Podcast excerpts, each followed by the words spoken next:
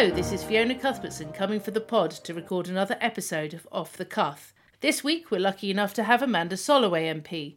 Amanda has been the MP for Derby North since 2019, having previously served from 2015 to 2017. Before entering Parliament, she worked in retail, specialising in fast moving consumer goods and clothing. She stands up for her constituents by leading local campaigns on issues like homelessness and mental health, whilst also serving as Government Whip and Parliamentary Undersecretary of State, Minister for Energy, Consumers and Affordability at the Department for Energy, Security and Net Zero. Welcome, Amanda.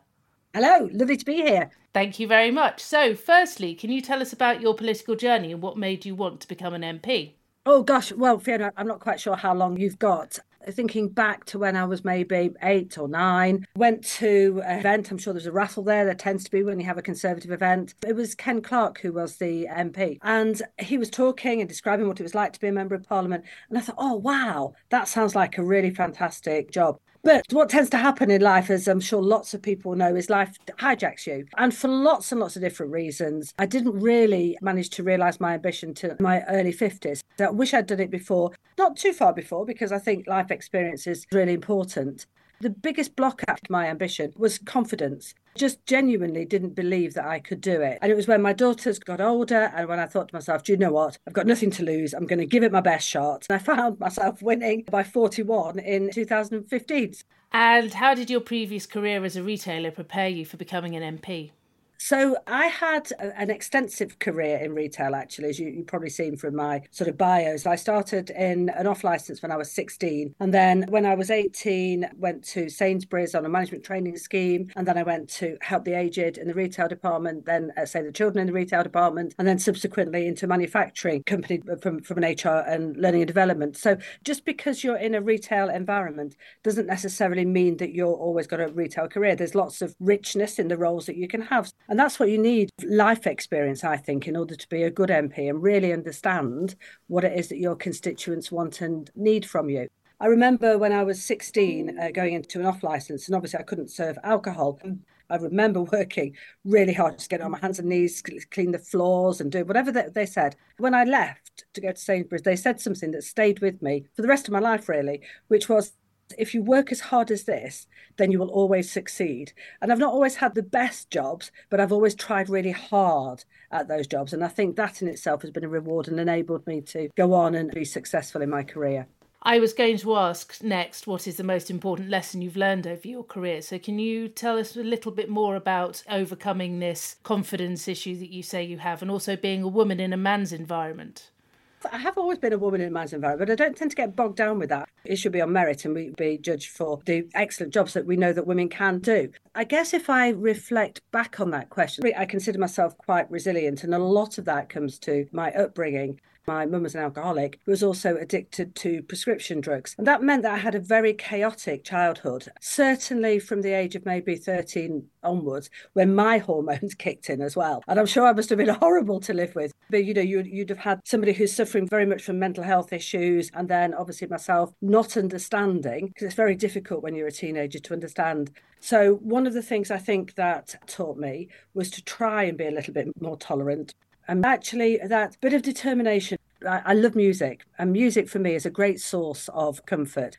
And sometimes, however bad things get, you just have to try and believe in yourself. And if you can do that, if in sometimes in all the darkness, in all the chaos that's happening, if you can just believe in yourself, then that is a really powerful gift to have but it's really difficult access and, and i know it's it's very hard having been in different places myself but that is the biggest thing if you can be gentle to yourself and believe in yourself it's a it's a fantastic gift to have so if you could be remembered for one thing what would it be do you mean career wise or do you mean personality wise or do you mean in my life whichever you think so, of all the things I would want to be remembered for, it would be being a good mother and a good grandmother. Because for me, family is the most important thing. You mentioned briefly your chaotic childhood. Has that influenced your work as an MP and the concentration on mental health issues? Absolutely, 100%. I believe that when we have a position of privilege, that we should use it. And I've had a fantastic platform to be able to talk about mental health issues standing there, you know, first of all being selected by the party, then being selected by Derby North Conservatives, and then being selected by the Derby North constituents was just such a proud moment. And then standing and doing my maiden speech was absolutely incredible. And I used that moment to talk about my mum, my very, very beautiful mum that I didn't understand and I wish I had known better. But also, really sadly, my cousin, he sadly killed himself and he was only 36. And I use that moment as well because one of the things we have to be aware of is that young men in particular, they do take their lives at an early age. And when we talk to people and we can say to somebody, How are you?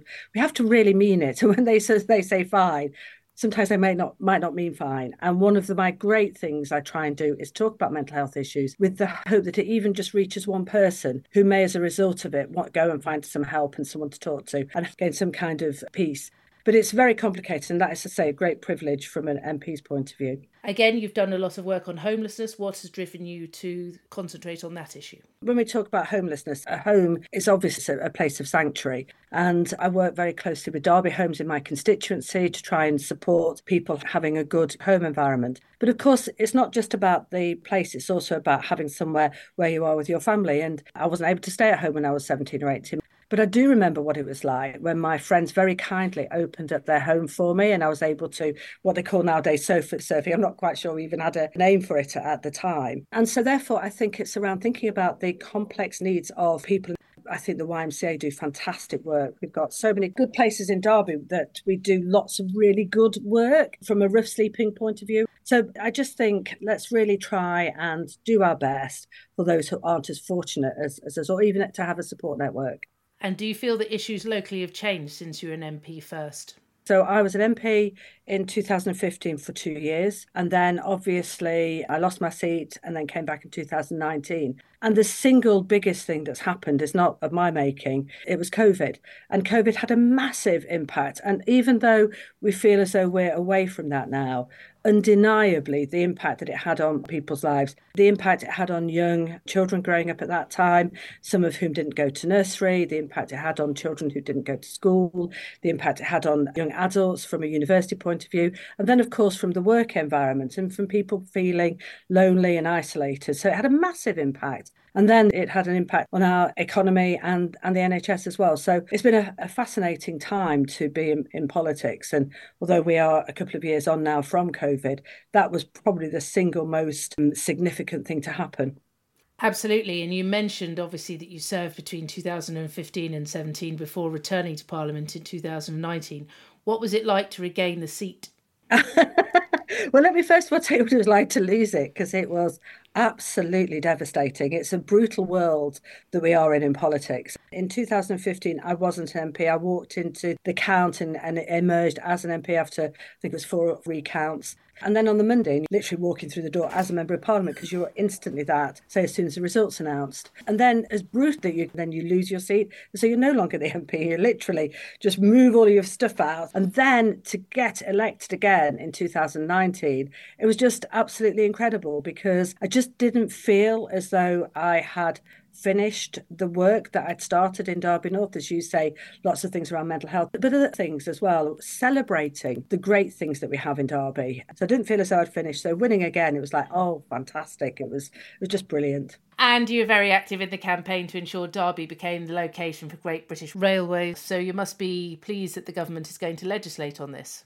Yes. So so the Great British Railway headquarters was a really important in fact, if we had visual vision, as you can see, I've got even got the poster behind me which says I'm backing Derby really important because what I want to do, what I'm constantly striving to do, and I, again, I mentioned actually in my maiden speech about having Derby at the heart of everything that we do, is I really want to put Derby on the map. We have lots of brilliant things to celebrate. We've got lots of good businesses, we've got fantastic people, we've got small businesses, larger multinational businesses, and we are just a fantastic place to live, work, and play. And having the Great British Railway headquarters coming to Derby will be absolutely fantastic because it will definitely firmly put us on the map around an industry which is the heart of Derby in any case. So it just made sense. Absolutely. And looking forward, it's hard for a party that's been in power for as long as the Conservatives have. So, what do you feel the government needs to do to pull back in the polls? It's always difficult, as you say, you've been in government for a long time. There are lots of things that we, we are doing. You've seen Rishi's five point plan, you've seen the, the pledges. We're heading in the right direction. Things like the economy, we're definitely working there on the economy. There are challenges. As I've said, from an NHS point of view, we know the impact that COVID has. But from my point of view, the one message that I want to say loud and clear, Fiona, is I absolutely do my very best for the people of Derby. And right from the moment that I was uh, elected in 2015 until I was no longer able to do it in 2017, from the minute from 2019, my pledge was to do the very best for every single person in Derby North. And that is what I, I believe I have done. That is what I'm still striving to do. Yes, and my next question was going to be that if you were running the election campaign, what would you do to make sure that you touch the people and get their votes? Obviously, as you say, you spend a lot of time in your local area. So, what are you going to be focusing on when the election is called?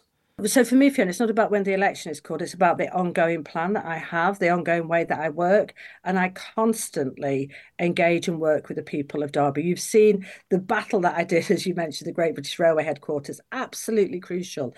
We had something like the pub competition that we did last year, and the reason why that was so successful, not because I had a drink in every pub, because I didn't, but the impact that we had when we were going to the pubs was that was our reach, and we had people coming from Derby and Leicestershire trying out the brilliant pub in Derby. But I also had the landlords and landladies coming over to me and saying, This is fantastic. This is a campaign that has genuinely boosted our business. So that's the kind of thing that I am not doing it because it's an exceptional year. I'm doing it because every year matters and every day matters. And everything I do, I always try and make sure that I am consistent in my work with all of the people in, in Derby North. Absolutely. There is this myth that MPs only work where in the chamber, but we all know that that's not the case, having been involved with politics for so long. So, what would you say about your diary to those people who are listening and how busy it is? It's right that an MP splits their time between London and, of course, in their constituency. And we are in London to pass legislation. It's a really important part of what all MPs do. And those debates are absolutely crucial. However, I mean, I liken the role uh, of an MP in a way, in terms of hours, to being maybe in the clergy or in the cloth, because I just never, never, I'm not the MP. So at any time, whether I'm going shopping, whether, whether I'm whatever I'm doing, if I'm out for a run, well, I'm not at the run for a minute because I've hurt my knee, but whatever I'm doing, I'm always the MP, and therefore I am always there on people's side wherever I am, whatever I'm, I'm doing. And we have a policy, and I'm sure most MPs do this as well, that we are contactable at at all times. And so we're always there to help people because it, there could be an emergency. It could be somebody's got trapped overseas. It could be an emergency that somebody's having uh, in a personal point of view. So you never ever stop. Do you think social media will impact people's decisions regarding future elections? Social media plays an important part. I have an active social media presence. Clearly, it's an equal playing field. We all have an opportunity to use social media. What I would say is we should never use social media in a negative way. I am hopeful that what will happen is as we get closer towards the, the general election, that everybody stays fair and, and doesn't start to use social media as a platform to knock people or to spread uh, or to say things that aren't true. That's where it can become very dangerous if social media is used against family and also against people's offices. So you have to, there is a fine line but used positively to demonstrate the good work that people are doing. I think it's a, a good tool.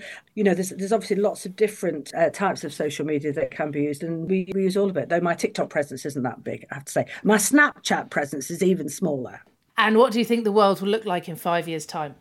In five years' time, well, I'm an eternal optimist. I think one of the things we need to really think about is the environment. We've seen, you know, in, particularly in Derby, we've had uh, lots of flooding occurring and obviously lots of meetings with the Environmental Agency and other, other important people thinking about how we tackle those challenges. I think from a world point of view, we really, all of us have an obligation to really think about the green economy, think about all those green skills, think about everything that will enable us to go forward and hopefully stop all the, all the harsh things that we're doing to the environment. But I'm always optimistic. You know, we move on. I think technology will play a greater part as well. So I think, I think there's lots of things to look forward to.